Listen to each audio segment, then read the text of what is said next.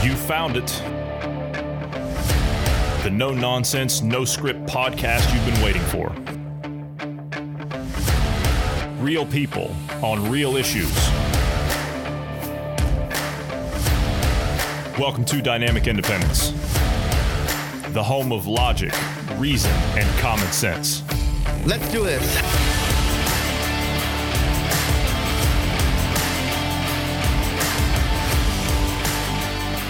Thanks everybody for tuning in today. I'm Johnny Anderson, and I'm joined today by Bruce Adams. Good afternoon, Bruce. How are you today? Good afternoon. You know, healthy alive. Um, just was notified right as we started recording. We're going to have some lovely thunderstorms, so it's going to be interesting. It's fantastic. Does that mean we're going to get an up close and personal report on what the tornado is going to be like when it comes through, through your front lawn? Yeah, you may hear you may hear a rushing sound and um, a bunch of crashing eventually. Yeah, Sirens, possibly.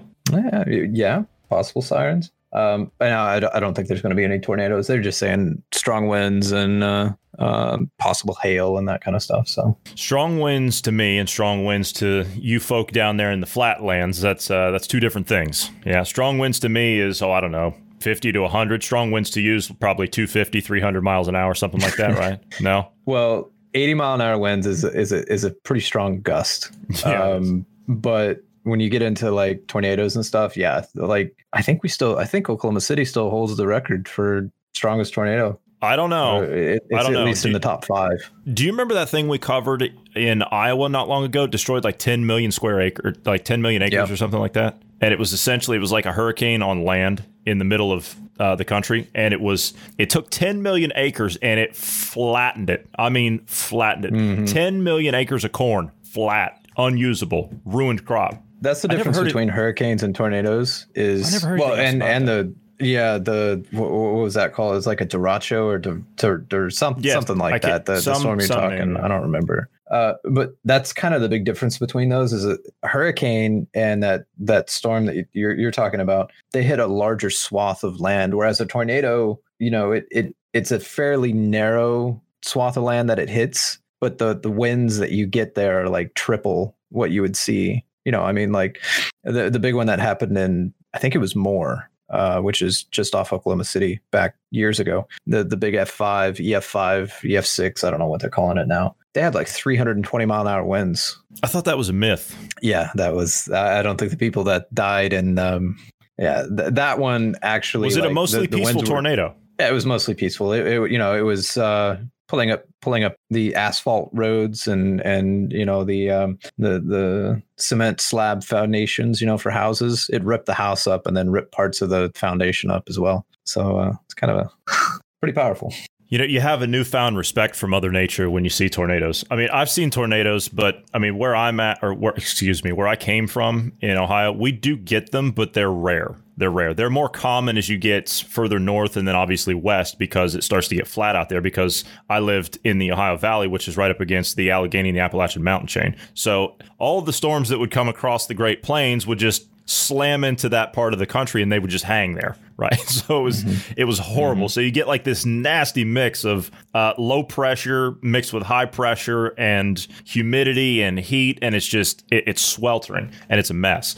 But uh, that and that, it just causes some crazy storms sometimes when you have all that stuff just like that uh, that soup of just you know everything you can throw at it uh, it causes some crazy storms, and sometimes we got some tornadoes, but nothing like what you guys get out there. Nothing. So uh, when when you guys get a tornado out there, I mean, you, I mean that's some serious business. Uh, And we've seen the destruction. You know, and I always get asked one thing. I, I always get asked one thing, especially over here. People, because we we see the destruction over here. Everybody sees the destruction of Tornado Alley. You know, I'm doing the air quotes here. That's I mean that's mm-hmm, right mm-hmm. where it's at. And people always say, okay, well, yeah, you Americans, you're so stupid. You build wood houses all over the place. And then a tornado comes through and then they tear everything, you know, tears everything out. And then what do you do? You take the insurance money and you build another wood house right where the other one was. And I'm like, yeah, that's that's what we do. I'm sorry, I don't know how else to explain it. It's like we, we build houses in mass, but they're cheap. So we, we use the wood and you know all this stuff. That's that's what we do. See here, houses aren't built out of wood. They're built out of like uh, block and concrete. I mean, houses are built to last like you know years. For crying out loud, there's a restaurant around the corner from me that was opened in 1724. It's still there. Right? It's still there. It's the same building.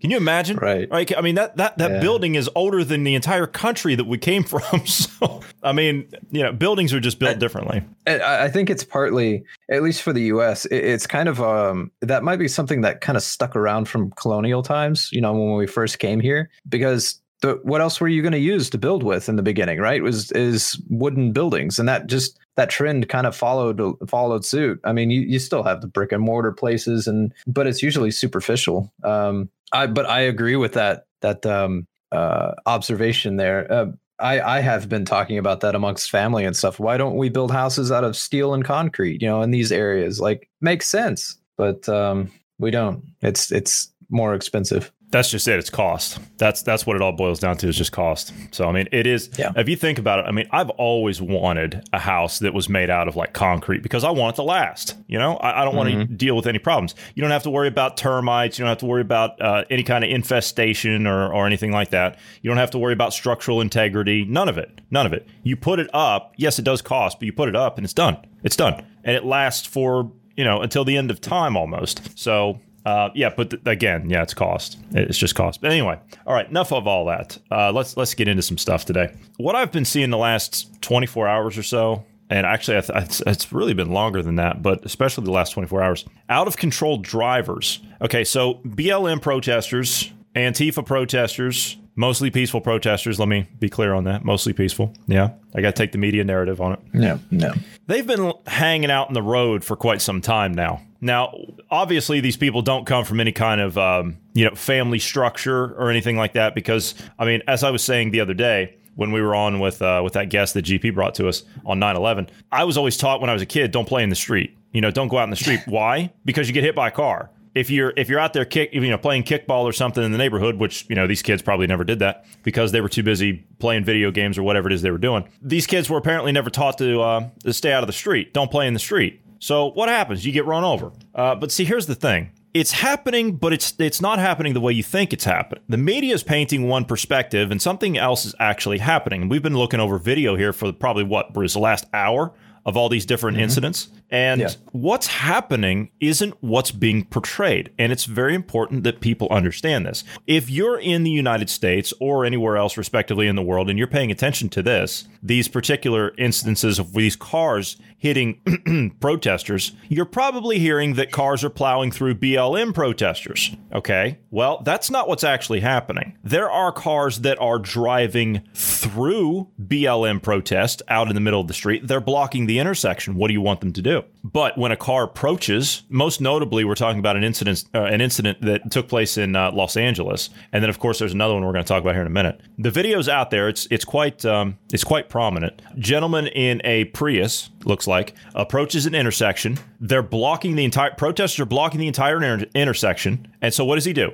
He finds a spot that's kind of open, so he goes over to that spot, right? And he just wants to drive around them. That's all he wants to do. Just drive around them and and go because they were surrounding his car. They were starting to surround his car. So he very gently eases his way around the side and then drives on. Well, as he's driving on, he gets chased down. They uh, they start uh, they start surrounding his car again when they block him in with a pickup truck, and it looked like another car. People get out. They um, they reach into the driver's seat and they start wailing on this guy. I mean, you can see him clearly taking punches. The driver, and then of course his windshield gets smashed out by some uh, some uh, douchebag with a uh, with a skateboard, right? Because that's the thing to do, right? Let's let's smash everybody's property up with a skateboard, and he drives on. And as he's driving on, he still continues to get chased. Well, the next cut you see is the LAPD pulling this person over and cuffing him up. Now they were the story says that they were later released, which I'm sorry, you, you can't, you know, you, you can't you can't charge that, sorry. But um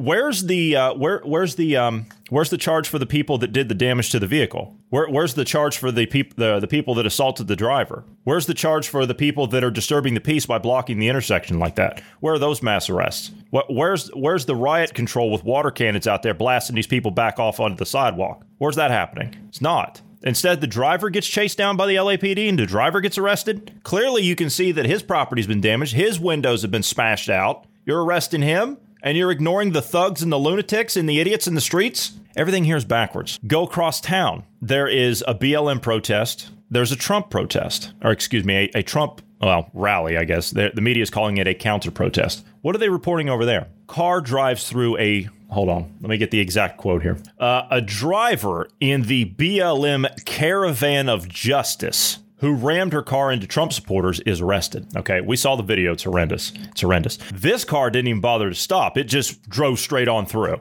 Didn't even bother to stop.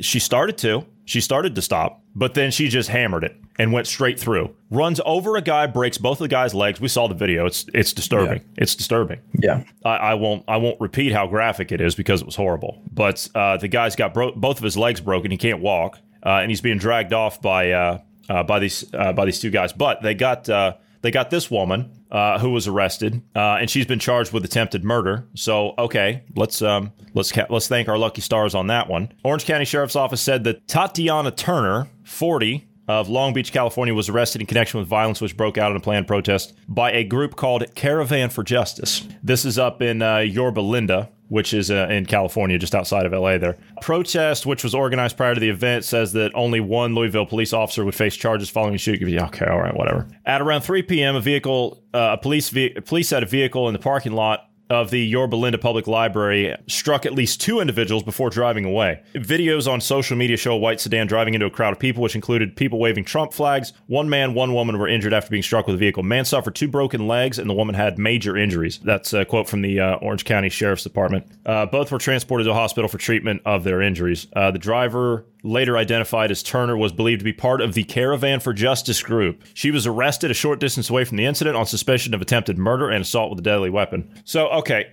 here, here's the thing. First and foremost, neither group, I, I don't care. Neither group should be out there in the streets. Neither group. But if you're going to if you're going to apply one here, then you need to apply the other equally. The man that was arrested the night prior in Los Angeles for not even bothering to try and do uh, injury to these people. He was simply trying to get away. That's all he was trying to do. I saw the video. We, we've looked at it. I've seen two or three different angles of it. There's a difference between someone trying to get away and someone legitimately trying to drive through a crowd. But the question is, is why allow them to to congregate in the streets in the first place? I mean, I, I understand you're out there protesting. Okay, fine, right? I, I get it, right? You're, you want to go out there and you want to protest, you want to rally, you want to do all that stuff. Okay, fine. We got a constitutional right to do that. Yeah, but when you're at the point where not you're in the middle of the street. Not yeah, exactly. I was getting ready to say not in the middle of the street. When you're at the point where you're putting the public uh, in danger, when you're putting other people, I mean, if you if you want to go out there and you want to run around as an individual out there in the middle of the street, fine, you know, go ahead. But you get hit,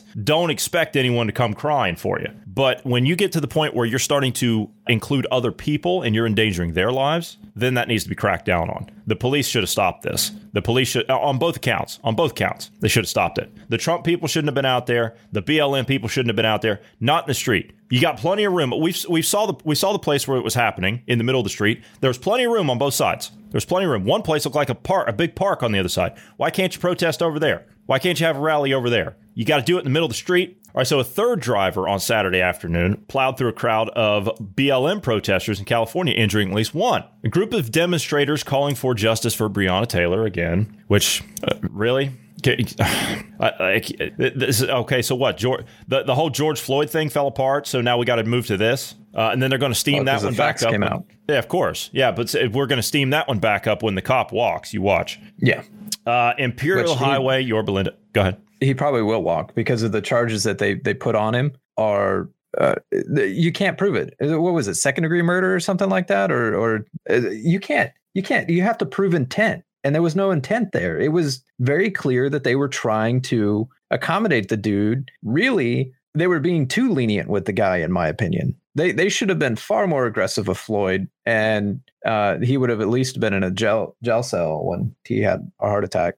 but that that was the thing is he had so much fentanyl and, and drugs in his system. It was only he was a ticking time bomb he was going to die from the amount of stuff he had in him, uh, according to uh, the reports on that. So, autopsy report. Again, on Saturday, so there was a third incident of a car driving through a crowd. Group of demonstrators, again, you know, in uh, in Yorba Linda, different protest, I'm assuming here. Uh, they were marching along the Imperial Highway. This is kind of what we saw, uh, I believe it was out in Aurora, Colorado where where they were taking over the, one of the freeways out there, and then uh, there was another incident where I mean, it, and we've seen this all across the U.S. I think Austin's another place, Austin, Texas, where some of these are happening. And these people, they block the road, uh, like we were talking about with the other two. They block the road, and in some cases, they're opening fire on the vehicles just out of nowhere. You know, just, just shoot. I mean, the, the one incident in um, in Colorado, Aurora, Colorado, the driver had uh, two or three bullet holes in the car, and his tire was shot out. What do you want him to yeah. do? You want him to just sit there? You want him to get dragged out of the car and shot to death on the side of the road? Because that's what's going to happen if these people aren't stopped. What actually fuels these mobs is the fact that they are not being pushed back on. And I'm not talking about by other people in the streets. The law enforcement officials are not allowed to do their jobs and put these people away. So, guess what? It encourages them to escalate, to go further. On top of that, they're being paid to stand out there and do it. You know, revolutions cost money, a lot of money. And they're not, these people don't work. So they're getting money from somewhere. We know where it's coming from. Okay. Um, so during the incident, a white sedan, another white sedan. What is it with people in white cars driving driving through crowds? This is a third white car. Uh, incident during the incident, a white sedan drove through a crowd of uh, BLM protesters. One man was seen bleeding from the knee in photos uh, shared to social media. This happened around 7 p.m. Protesters gathered around 7 p.m. on Thursday night local time at the Hollywood Forever Cemetery in Santa Monica Boulevard. Oh, okay. This is a different one. All right. So, uh, I'm sorry. There, there were two others. My God, how many of these have happened this week? They list two other incidents, two separate incidents in Hollywood this week. Protesters gathered around 7 p.m. Thursday night local time in Hollywood off of Santa Monica Boulevard after the decision was made, excuse me, after the decision not to indict police on criminal charges directly related to the killing of Taylor. Well, why does that have anything to do with people that are in that happened in Louisville, Kentucky. What does that have to do with people in Hollywood? Nothing. Nothing. It, it's like it's like people that are in London, England, or in Berlin, Germany. You're protesting the killing of George Floyd, George Floyd. You wouldn't even know who it was if it wasn't for the media pushing this agenda. You wouldn't even care. And it wasn't even your government that that it was involved. It's not even the federal government. It's a state government. It's not even a state government. It's a local government for crying out loud. Oh. Anyway, two hours later, a black SUV is seen driving through traffic toward the crowd. The vehicle then accelerated and rammed into the group before seen speeding away. Did, okay, that video right there, that particular one, we saw that one. The media shows that one out of context, don't they? The one where the truck so. goes in. Which the one where the oh, truck? Is it the you, truck one? They only yeah they only show the it was the big SUV, the black SUV. They only show the the protester being struck and, and thrown back onto the concrete. That's all they show. They don't show what happened before that, which that's yeah. what needs to be taken into context here, but it's not shown. You're right. Yeah, and and to put it in context, the the person had already jumped on the front of the truck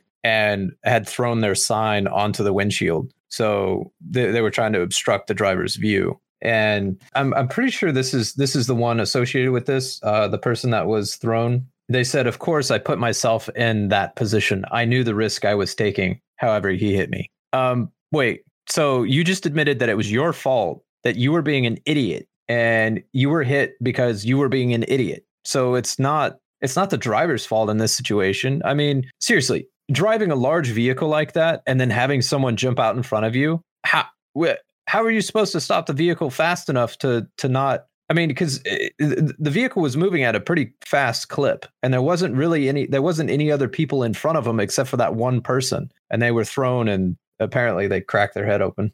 Again, um, this is why you should be taught at a very young age not to play in the street. Just just throwing that out there. Uh, take take your little placard, right? Take placard, whatever. You take your little placard and, and go home. Go back to your basement, and, uh, because this this poor woman. I mean, we, you saw her in the video. This poor woman looks like she hadn't had a decent meal. I'll bet she's a vegan, right? I, will bet she's malnourished. Probably. I, I, guarantee you. I, the poor woman looks like she hadn't had a decent meal in months right? I mean, she she looks skinny. She looks she looks rickety. No, no wonder she probably no wonder she got a fractured skull. Poor thing. She looks like she hadn't had a decent meal in forever.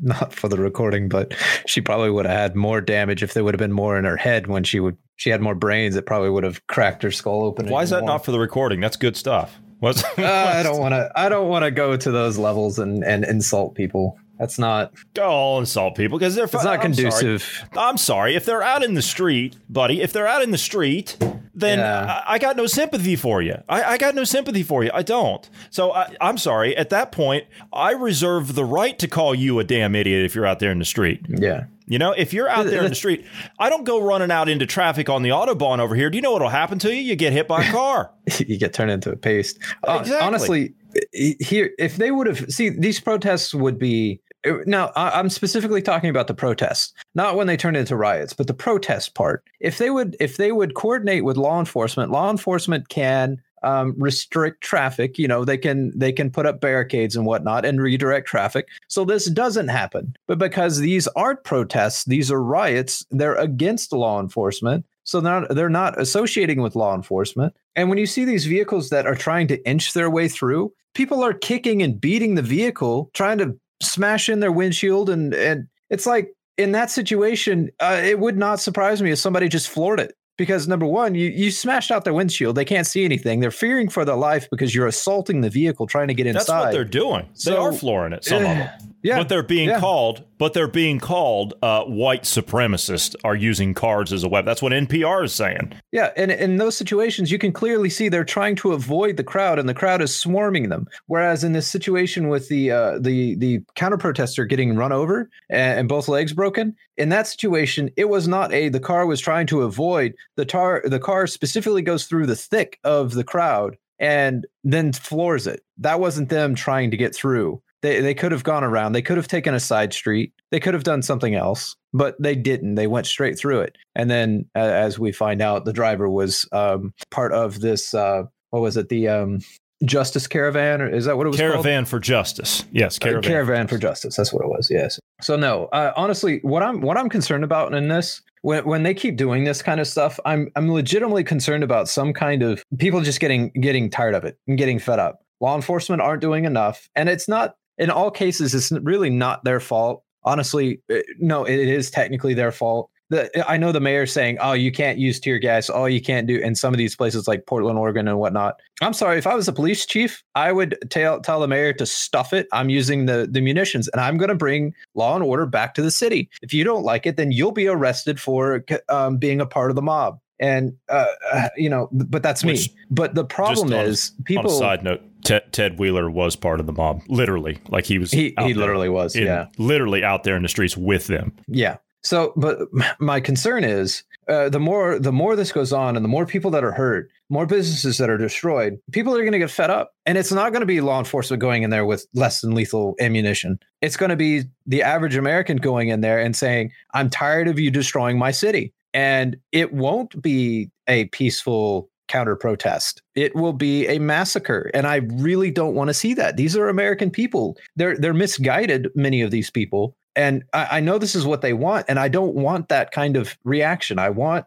law enforcement to be able to do their job and arrest these people. You know, but uh, it's just I know it's playing into their hand. That's what they want. They want the they want that counter. Uh, you know, they they want the shooting in the street because then they'll escalate and they'll escalate even further. Uh, so it, it it only solidifies people's position and say, oh, see, look, these are white supremacists, and it, yeah, it, it would be really bad. Which is exactly what we mentioned yesterday. They need the struggle. There has to be an opposing point. They they have to have that uh, that group that comes out and plays into that hand, and they don't have it. So the media is doing their best, working with the mobs in the streets to try and foment that. Um, that counter, if you will, at that counterpoint, and, and it's not there, that antithesis. But uh, again, as I was saying, this probably wouldn't be happening if there wasn't a lot of money involved here. As I was saying, revolutions cost money, uh, and they're they are spending a lot of money, and they are taking in a lot of money. And where's it all coming from? I, I've been listening to interviews of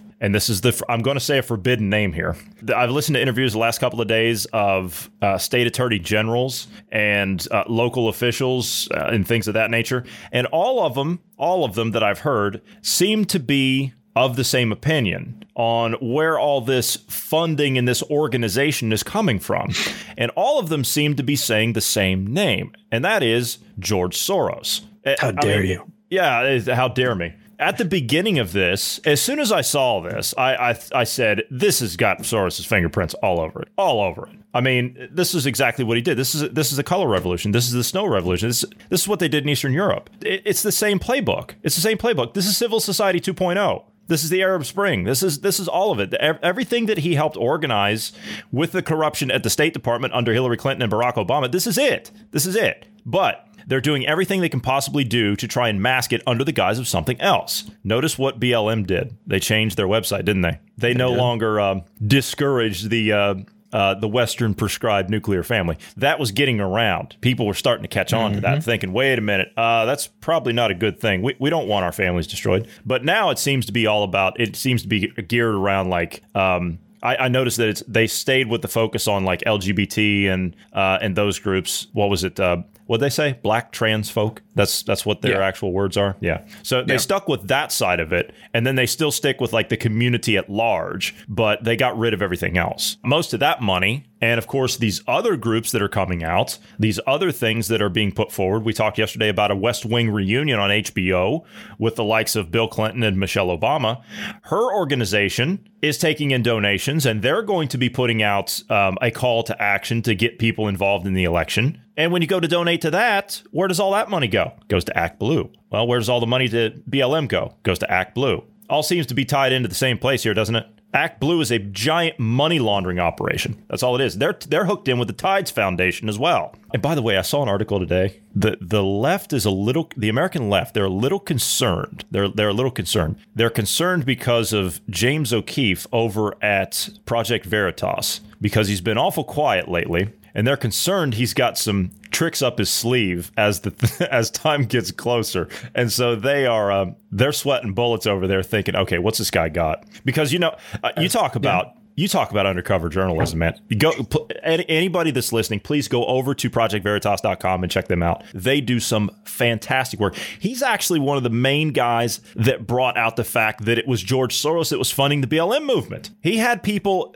embedded in that organization. What what Project Veritas does, they they do great work. What they do, they actually implant people, put them undercover, wire them up, or they will have people in that organization that know that something's wrong, that don't agree with it, that want to defect. They will then wire them up and they'll catch them. O'Keefe was one of the original guys. Like his his claim to fame was taking down Acorn, the operation created in Chicago on um, the uh, shall we say trafficking of people, and he exposed that. And then, of course, you know he's he's been building ever since, and uh, he's he's since done a lot of things. He was one of the people that called out the uh, the COVID nineteen fraud at the hospitals. He was sending people around to the hospitals where they actually showed that the mainstream media showed up and they wanted to show the uh, the surge. I'm doing air quotes of the surge at the hospital. So they actually went in. The mainstream media they actually went in and they had the hospital staff get in their cars and go out and drive up like they were overloading the hospital. That's what we're dealing with here, that kind of stuff. And of course, in the project that they were working on with uh, the exposure of uh, the Bernie Sanders campaign, you remember that? Yeah, all, all that, uh, all all those people that were involved in the Bernie Sanders campaign, those were oh man, like th- those tapes were so bad we couldn't even play them here. The people that are behind the BLM movement, uh, namely the the people that are that have the Soros connections, and then of course you've got people like Andy Z that are involved in this as well uh, in these protests, and then of course Kamala Harris. Right now, this is yeah. Moving on from Veritas here, Kamala Harris, the uh, the VP pick of Biden. Right, you brought up something about her yesterday offline. We said we were going to talk about it today. What has she come out now and said on these uh, protests? Uh, are you specifically talking about the part where she's praising BLM Uh, yeah, and uh, saying that uh, the pro- the ongoing protests are essential for change in the U.S.? essential for change in the U.S. What kind of change does she want? Does she want the uh, the 16 original goals of BLM? Yeah, well, this is uh, this is her at the uh, NAACP's national convention, right? This is this is one of the things she said. Nothing that we have achieved that has been about progress, in particular around civil rights, has come without a fight. And so I always am going to interpret these protests as an essential component of evolution in our country, as an essential component or mark of a real democracy. Uh, what what have I said time and again here? We're not a democracy. You know, you would think that somebody that's running for uh, vice president, or excuse me, somebody that's running for president of the United States. Let me correct myself. You would expect them to understand the fact that we are not a democracy in the U.S. Uh, she she goes on and says uh, um, these uh, protests are necessary as the people's voice uh, must be heard, and it is often the people who must speak to get their government to do what it's supposed to do, but may not do naturally unless the people speak loudly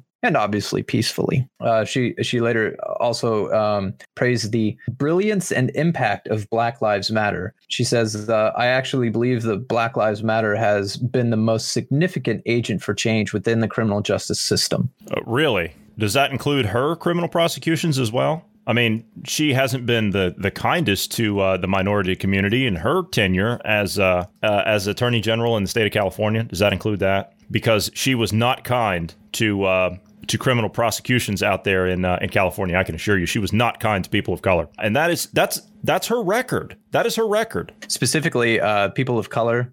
She was taking the non-violent drug offenders, holding them longer in prison, and then uh, using them as basically slave labor when their time, when their sentence was up. And then she's on the campaign trail laughing about having smoked marijuana and she put those very same people in prison. Kind of a bit of a double standard there, don't you think? Just a little bit, but you know, now now she's um, now she's coming out saying that. Uh, do we, we have that clip? We have that clip. Let me see if we have that clip. Actually, you know that that there there is a, an element of um, uh, non-violent drug offenders is kind of misleading in a sense, though. Because I know there's some cases where non-violent drug offenders are actually really violent. It's just that they couldn't fully prove that they the like they assaulted someone or or whatnot. Like there wasn't enough evidence, but the shall we say uh, mannerisms were there. Like everything else fit. It just they couldn't prove it. You know, when she comes out and she makes that statement, she said they're uh, what, how was it again? They're essential for uh, for change. Isn't that what she said? They're, they're essential for change in yeah, the U.S. They're essential. Now, this mm-hmm. isn't the first. Now, she just said this, right? This was just a couple of days ago, right? Yeah, this was recent. Yeah, recently. Okay. Well, uh, what, what did she say back in June? She did a segment on the Late Show with Stephen Colbert. And wh- what did she say back in June? Uh, something along the lines of, um, well, gee, let's just listen to her. Uh, and I, I want to make clear that I, I, know that there are protests still happening in yes. major cities across the United States. I'm just not seeing the reporting on it that I that right, I had that's right. for the first few weeks. That's um, right. But they're not going to stop. They're not going to stop. And that's they're not. This is a movement. I'm telling you, they're not going to stop. And and everyone beware because they're not going to stop. It is going to. They're not going to stop before election day in November, and they're not going to stop after election day. And that should be everyone should take note of that on both levels. That this isn't. They're not going to let up, and they should not and we should not. She also uh, said, and um, this was end of last month. She said, "We must always defend peaceful protest and peaceful protesters." That, in and of itself, just that sentence, I agree. If you're out there peacefully protesting, that that's part of your First Amendment rights. But she continues, "We should not confuse them with those looting and committing acts of violence, including the shooter who was arrested for murder." By the way, she's referring to Kyle Rittenhouse here, uh, who was shot to three guys in self defense. Two of them died. Make no mistake, we will not let these vigilantes and extremists derail the path to justice. That's a bit of double speak there because the peaceful protesters and uh, that she's talking about here are literally the same people that are looting and committing committing acts of violence. Unless she's specifically meaning acts of violence being like Kyle Rittenhouse, or, or, is she trying to fix the create the narrative that it's actually uh, the Proud Boys and groups like them that are dressing up as if they were Antifa or BLM and and and looting? Yo, I think that it could be taken that way, yeah. But also, I think you have to th- uh, look at the types of speeches that are being given, right? At these uh, these quote peaceful protests. We saw the video. We can't play it here because of language, but we saw the video you and I did of the uh, the revolutionary on the street corner. You know, the Antifa, uh, the the young Antifa guy talking about how killing police is a great thing, and uh, you know we're the resistance. This is a revolution, and you have people cheering him. But there's so much language involved in it that we could beep it all out, but you wouldn't be able to understand any of it. So because we're a family friendly show, we can't uh, we can't do that. No, what I was looking for is uh, it just dawned on me. I think she was she was the prosecutor. Mm-hmm. Uh, I don't know that she was attorney general. Okay, I thought for, she. For I, I, I, thought she was assistant AG. I, I could have been wrong. Let me uh, let me let me. but I know she was mixed up in a legal system out there. Okay, I I know that for a fact. But but no, she was she was she was a DA of San Fran. DA of San Fran. Okay, all right, okay. So that that's yeah. it. Uh, so correction there. No, DA of San and Francisco. Attorney General. No, okay. really? Oh, uh, scratch scratch all that. She was DA okay. of San Fran and Attorney General of California. Okay, fair enough. All right, but I want to play a clip now. A lot of people, you know, uh, we we're very forgetful sometimes about things that people say in the past, but she's talking about uh, how BLM is a is an essential part of change in America. Okay, listen for me if you will. A BLM individual uh, that that came down from New York to a protest in D.C. outside of uh, the White House there, and I want you to hear this gentleman's speech course, I, am being very, very nice calling him a gentleman. Uh, I'm being very respectful. I want you to hear this gentleman's speech, what he's talking about. His goals are to the crowd of mostly peaceful protesters at a BLM rally. I want you to hear this. I want you to tell me if this is the kind of essential change that she's talking about. I'm at the point where I'm ready to put these police in the grave. I'm at the point where I want to burn the White House down. I want to take it to the senators. I want to take it to the Congress. I want to take the fight to them. And at the end of the day, if they ain't going to hear us, we burn them the down. I'm one that talk real I talk it in New York and I talk it in D.C. The same way I police up in New York, I cops up here in D.C. The same way I bust police in the head in New York, I bust police in the head in D.C. Is that the kind of change Sounds that she says peaceful. is essential? Yeah, that's that's peaceful. That's mostly peaceful. Is that the kind of change that she means? Burn down the Senate, burn down the House, burn down the White House, shoot police in the head. Is that the kind of essential change that Kamala Harris wants? Well, if that is, then I think that she should be, quite frankly, I think she should be arrested for sedition. If that's what's, if that's indeed the case, don't you think? Or do you think I'm out of line by saying that? No, I, I can agree. But did we forget the the shooting that that happened at the baseball game? The uh, what was it? Uh, Senate baseball game, um, where the Bernie Sanders loon uh, went in and shot up it, when when these politicians don't denounce the violence like this, and when law enforcement are not allowed to do with it, this just gins up more and more extremists, right? And you're going to see a situation again like that, where it breeds these kinds of people that go out and do the crazy lunatic, you know, shooting up a, a, a, senator baseball game or whatever. It's really despicable, honestly. And I, I maybe maybe there is an element of maybe they should be looked at and charged with something, uh, you know, sedition or something, because they're encouraging this. Like some of the politicians are legitimately out there saying punch them in the face or uh, you know they're encouraging them to to to do acts of violence and just so happens we uh we, we have all that that clip. Would you like for me to play it? Since you're yeah, referencing it, I, I, I, just don't even know why there aren't uprisings all over the country. Maybe there will be. People need to start taking to the streets. This is a dictator. You know, there needs to be unrest in the streets for as long as there's unrest in our lives. Enemies of the state. Show me where it says that protests are supposed to be polite and peaceful. Do something about your dad's immigration practices, you feckless. When they go low, we kick. How do you resist the temptation to run up and wring her neck? The biggest terror threat in this country is white men, most of them radicalized right, up to the right. I thought he should have punched him in the face. I said, even if he lost, he insulted your wife. Yes. He came down the escalator and called Mexicans rapists and murderers. He said, well, what do you think I should have done? I said, I think you should have punched him in the face and then gotten out of the race. You would have been a hero. I'd like to punch him in the face. I said if we were in high school, I'd take him behind the gym and beat the hell out of him. Punch some people in the face. When was the last time an actor assassinated a president? They're still going to have to go out and put a bullet in Donald Trump, and that's a fact. Look as his character is stabbed to death.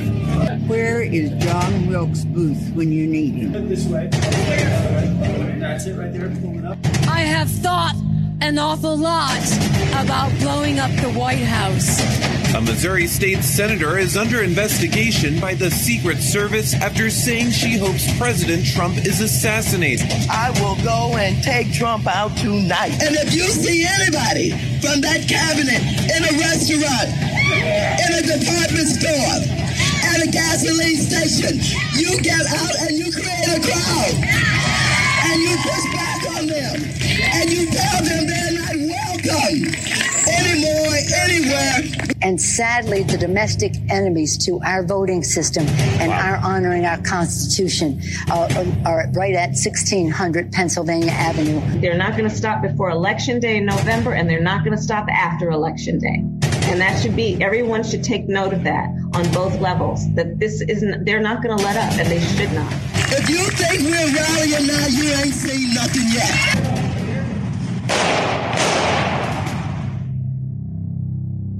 Now, which side's the violence coming from? I'm just curious. I'm just curious. Is that the kind of essential change that Kamala Harris is talking about? Is that the kind of essential change that's needed in in the uh, the United States uh, going forward? It's essential. Uh, and, and what what what is how did she put it? As an essential component or a mark of real democracy. Does that sound like real democracy to you? Any of what you just heard, everything that we just played? Does any of that sound like real democracy? Is that any kind of democracy that you want to live in? Because I assure you, whether you believe in, you know, the European side of democracy or the 51% or the mob rule, okay, that's not democracy. What you just heard is a compilation of a, an authoritarian takeover, is what it is. That's not democracy. You notice they're running around for the last three to four years calling Trump a fascist, an autocrat, a dictator, and all this. Where's the violence coming from? I don't see Trump and, and any of his people. I don't see GOP senators or GOP House members out there calling for any of that. I, I don't hear that. I don't hear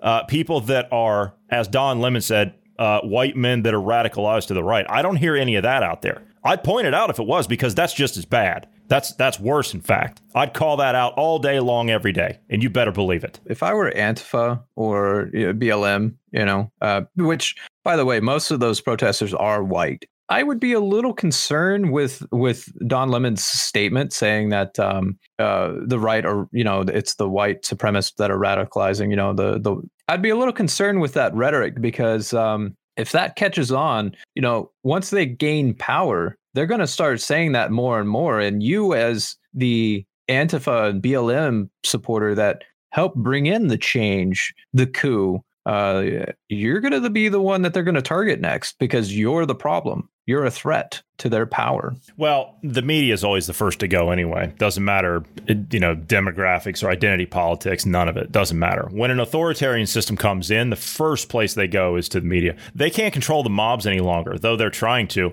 In the beginning of the, the all the riots out in the streets, what happened? Where'd they go? In Atlanta. They went down to CNN headquarters and they tried to break the place. They, they tried to break into the place. They they completely desecrated the entire uh, building on the outside, graffitied over everything, set police cars on fire out in front of the building. And so, what did CNN do? They put up barricades. Well, I thought they were mostly peaceful protesters. You got to put up fences right. to keep them out. Th- those are your compatriots out there in the streets. They're fighting for you. You're, you're the ones that are encouraging them. But yet, oh wait a minute, you, you don't want that to happen. H- have you noticed that that's also happening with a lot of the celebrities and a lot of the uh, the, the millionaires and stuff that are saying they're, they're, egging it on on Twitter, and then when it comes to their neighborhood, they're like, oh, we got to get the police out here. These animals are at our front door. We've got we've got to go out and we've got to buy guns to protect ourselves. Uh, do, do, you realize that you're the you're the reason that they're out there? Do, do you realize that? You're part of that problem. You you thick idiots. Yeah, that, that, they're pretty dense on that one. I, I, mean, we've seen it with who who was the um,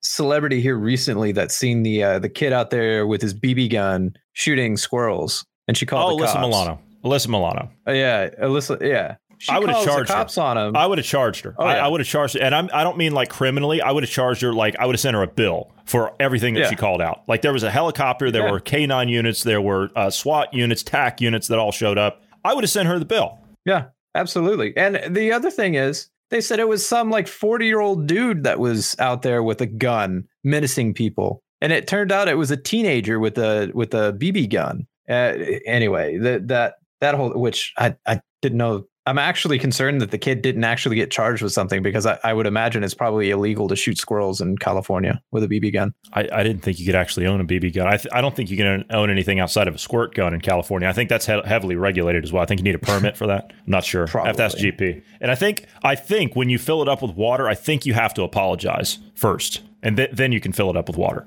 Oh yeah, yeah, okay. Some, something along those lines. But anyway, okay. Um, but finishing off, rounding off here with Kamala Harris, she says that uh, the protests were necessary as the people's voices must be heard, and it's often the uh, other people who, or it's often the people who must speak out to get their government to do what it's supposed to do, which you quoted. But I'm just reiterating that after everything that we just heard. Okay, mm-hmm. so uh, she also praised the uh, the brilliance and the impact of BLM. Does that include burning down Congress? Does that include burning down the White House? Does that include shooting police in the head? Which is what the guy said. You actually believe she. This is what she says. She says that she act. She says I actually believe that Black Lives Matter has been the most significant agent for change within the criminal justice system. I'm, I'm not even going to respond to that. I, am I'm sick of looking at it already. All right. Oh, so uh, one more, one more, one more comment on that one. That's Kamala Harris, and for those of you that are living under a rock, that's the potential vice president, which uh, coincidentally is potentially your president because Biden's probably going to resign pretty quick after getting elected if he gets well, elected. he said day one.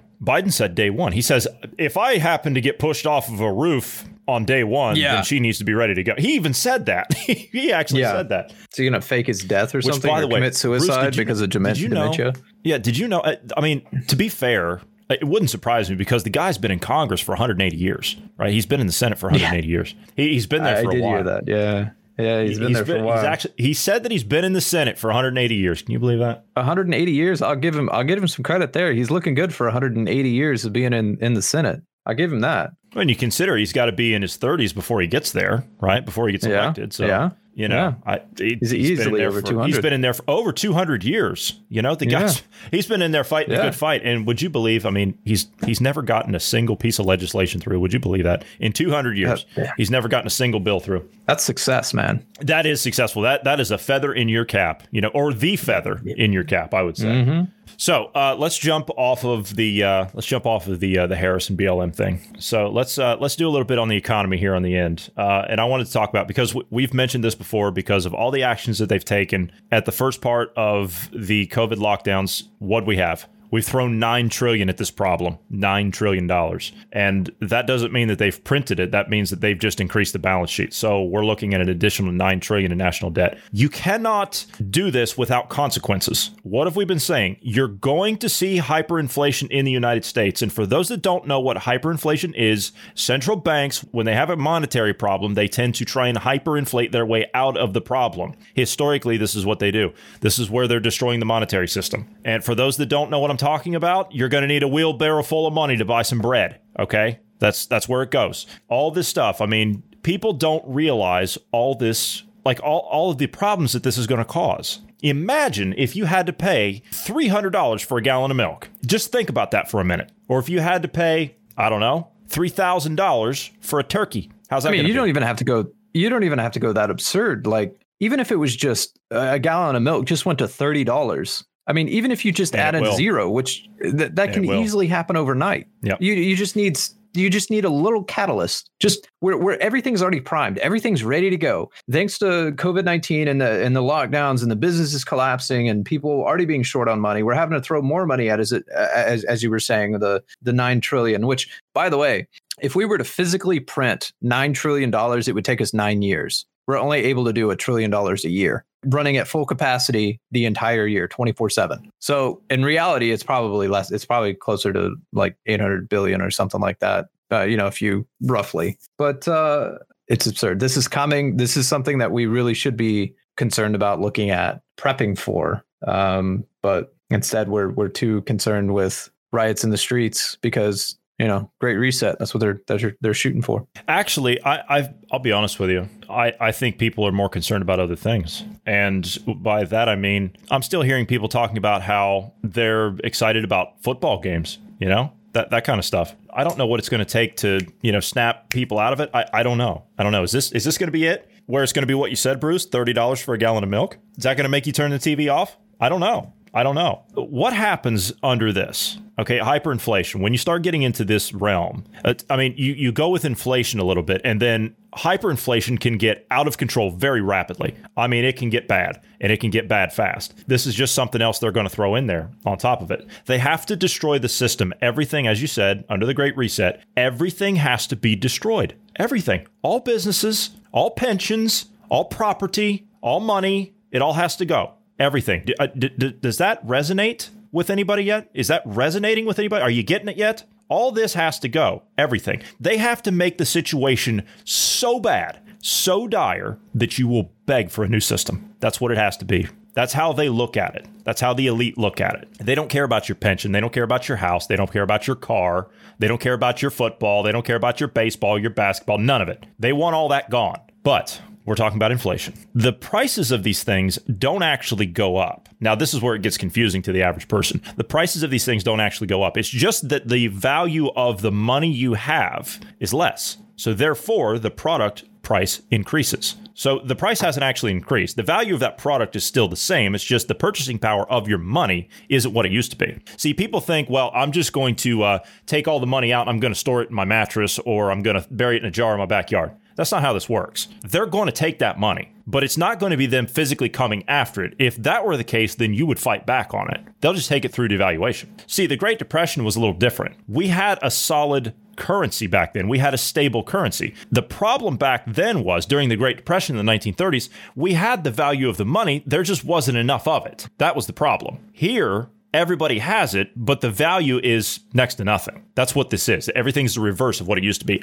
Also, on top of that, back in the 1930s, you had, because I've talked to a lot of people from back then, you had the percentages of the people that were self sufficient in the United States are completely the polar opposite of what they are now. Back then, you had around 90% of the country that could be somewhat self sufficient. You had about 10% that couldn't be, you know, city dwellers and, and whatnot. Well, now those statistics are reversed, right? Everything is the opposite of that. You've got about 10% of the people that can be self sufficient, and you've got about 90% of the country that cannot. This is a recipe for disaster. Everything over the last 90 years has been to make our lives more convenient, make our lives easier. It's all been about domestication from the start till now started really in the 1950s when you had the uh, uh, the introduction of the TV dinner. Yeah. Oh, don't worry about it. You don't have to cook. You don't have to learn how to do this. You don't have to grow all this food. You, you don't have to have gardens in your yard. You don't have to raise chickens. You don't have to uh, go and, and shop at the local farm. We're going to do all this for you. How are you going to cook all that stuff? Well, we're going to give you these ovens.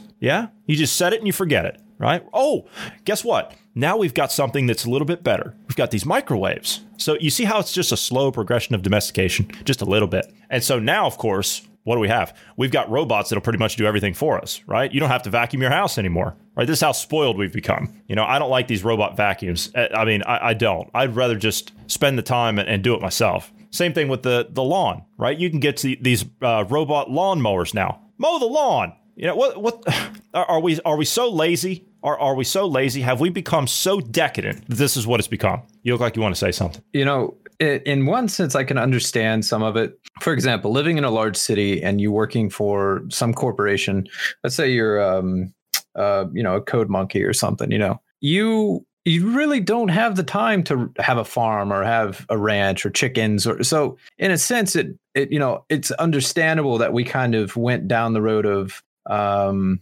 creating like a big big chain, big big farms, big you know you, you have the whole production chain for creating uh, going from farm to table, right? But as you're saying, that eliminates that that completely removes your ability to, to sustain yourself. And honestly, that's I, I feel like that's the trend they want. That's what they want. You know, looking looking at 2030, 250 square foot domicile you don't have any room to if you wanted to do like little herbs or something in your house or anything like you don't have any room. 250 square feet that should be noted though you're correct. 250 square feet that is for a well-to-do family of four. So right.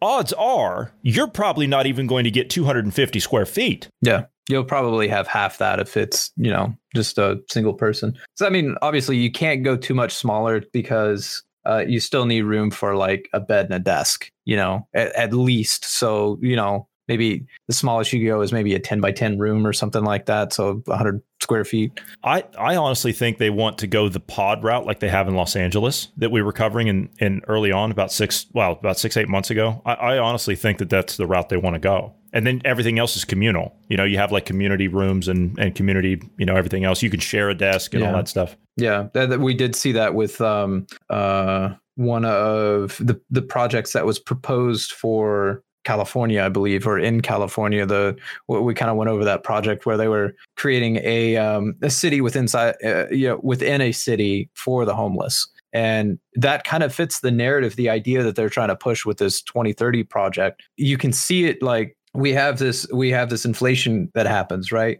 this fits into that what, what they're wanting to do that you can completely reset all the currencies at the same time because if the us dollar if, if it starts to inflate that disrupts the entire world economy that we're the reserve currency right now and commodities. All commodities in the world are traded in dollars for those that don't know. So, for this to work, for example, let's say you're a European country. Let's say you're the French. Okay. Let's say you want I don't know, a million barrels of oil. You can't buy those in euros. So what do you do if you're the French? You go to whoever you need to go to, whatever central bank, European Central Bank, you know, Federal Reserve, whatever, and you get your dollars. You have to trade your euros in for dollars. And then once you have your dollars, then you can make your purchase of oil, your million barrels of oil. That's how this works. Same thing with cattle, bushels of corn, uh, wheat, pork, you know, any any kind of livestock, commodities such as precious metals, gold, silver, copper, platinum, palladium. These are commodities, and everything in the world, every commodity in the world, is traded in dollars.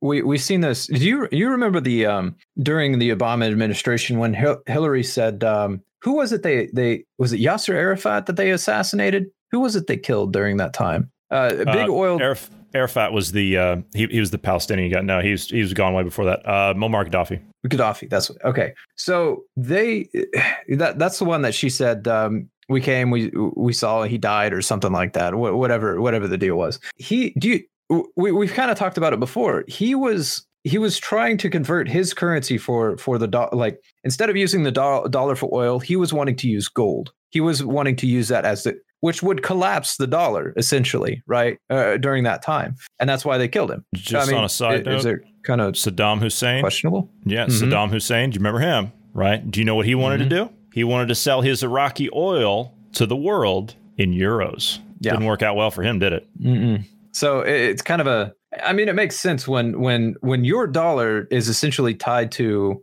oil, and countries are like, "Yeah, we're not going to use we're not going to use the dollar anymore." It makes sense why we went to war because that would destroy our entire economy. Uh, but at the same time, it's kind of like don't forget these things, guys. Like, pay attention to this because y- y- they can use this. Our enemies can use this against us. And right now, our enemies are people like George Soros. So, rounding off here on inflation, just to go through some of these numbers, right? Like I said, inflation is, you know, because all these things that we're talking about, this is all tied to the value of the US dollar. And then, of course, if the US dollar tanks, you're going to be seeing this. This is going to be their way. They're going to inflate their way out of it. And then, of course, again, if it gets to the point, they will do the reset on the currencies. But doesn't mean you're not going to go through some hardships. And it doesn't mean that what you're going to get on the other side of it is going to be any better. It's actually going to be worse because you're not going to be able to do any private sales. Everything that you do will be taxed, traced, and controlled. Everything. Because as sure as I'm sitting here, they're going to go for a digital currency of some kind. Of some kind. So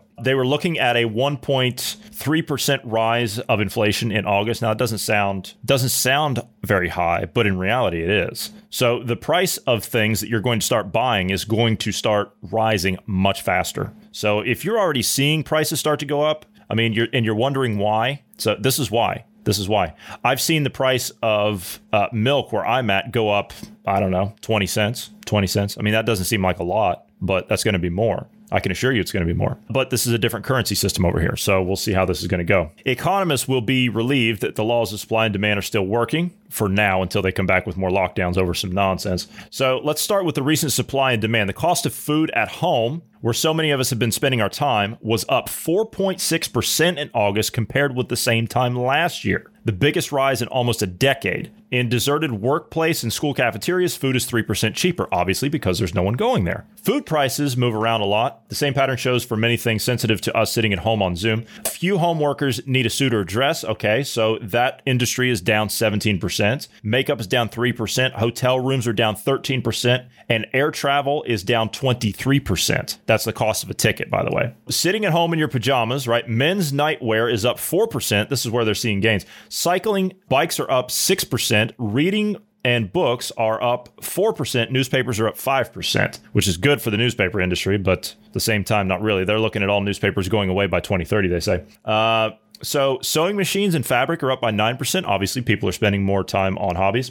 Bruce, this would explain the uh, the astronomical rise in uh, in camera stuff because we're getting into video stuff. Cameras are up four percent, so that's that's the uh, that's not the cost, that's the demand for them. So that would explain why a ten year old camera is now selling for hundred bucks, which is ridiculous. Medical care is in demand, up five percent. Uh, while higher education is still much less attractive, yeah, why would you pay it? Why would you pay it? Why would you pay for higher education if you have to sit at home and, and do it all and do all that? Why, why would you do that? Why, why would you go and you would pay thirty thousand dollars for a semester when you have to uh, do all the online learning? It's ridiculous. You don't get the experience of actually being there. You don't get to interact with other people. What's the point? Tuition fees are up 1.3 percent, the lowest data since the uh, they started counting them back in the late 1970s. So the question is going to rest on what's going to happen next. The Federal Reserve is committed not to raise rates until inflation hits 2%. So Treasury stocks and the dollar all depend on whether the Fed will start increasing rates earlier than the current expectation of, or give or take, never. I, I would I would venture to say that they're going to, uh, yeah, I would venture to say they're going to raise rates right during the during the point of inflation. That's my guess. Why not increase inflation right before the election? Well, the problem is, is I don't think that they can justify letting it get out of hand at that point. See, it's still at the point right now where it's sustainable. You notice the Dow's coming back up, and then unemployment numbers are actually dropping. So, how can you justify that inflation when you've actually got you know surplus capital being generated? They have to they have to have another round of lockdowns. This is why the Fed's calling for another round of lockdowns. They have to suppress that. They have to put more people out of work. Then they can justify the massive inflation. See, the Fed wants to inflate but they don't know how to do it without being stuck holding the bag. So they need to pass the buck off. They need a, uh, a scapegoat, if you will. So that's what they have to have. Same thing with the Europeans. The ECB doesn't want to take the bad rap. They've already got egg on their faces as it is now. Same with the Fed. They got egg on their faces. So they need to figure out how to get themselves off the hook for it. See, why is it when the government defaults on the government's debt, it's never the government's fault? right? It's always the people's fault. And people, I think, to a large extent now, I mean, nobody really even knew that the Federal Reserve Bank was a private entity uh, until recently. So, I mean, you know, th- these are the these are the real problems, right? Th- this is the real problem here. Are institutions like this instead of it being about you know governments and all that stuff, they're just idiots that are put up there to take the rap for the bad policy. That's all those people are there for. The real problem are those guys at the Federal Reserve Bank and the European Central Bank, the World Bank, and the IMF. Those are the real criminals. Those are just foreign arms of all the same cartel. They're the ones that actually own all the debt, and they're the ones that want to create the zero asset society. So they don't want anybody to own anything. They want to own it all. Uh, and that's what it comes down to. But anyway, they're looking at uh, other aspects of this. They're saying that uh, pandemic is create uh, talk about how the pandemic could create deflationary pressure, which I, I okay, whatever. Uh, I don't see how that could be. And then of course they're talking about more job losses and corporate cutbacks. See, they need to they need to cut back. They need to do more. This is why uh, Neel Kashkari was coming out calling for a six week hard lockdown. So it's it's not about that. They need more jobs to go away. They need that number. They need that unemployment number to be at the 42% like they were talking about. That's what they need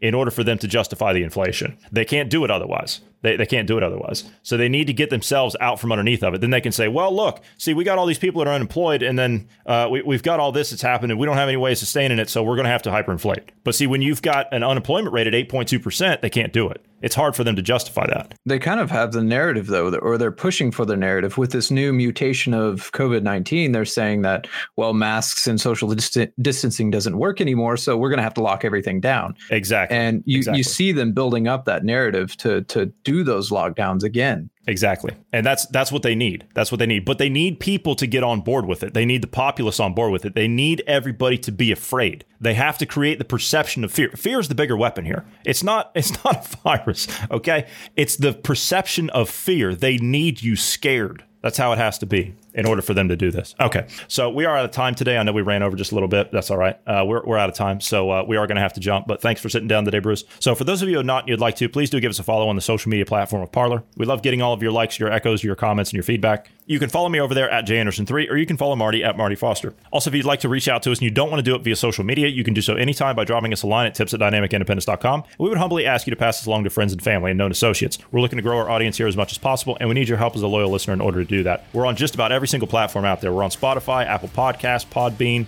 uh, Stitcher, Deezer. We're on Audible, which is the new Amazon platform for podcasts. So if you're recommending us to somebody, which we would greatly appreciate, uh, if you could pass us along and plug us on one of those platforms, uh, we would very much appreciate that.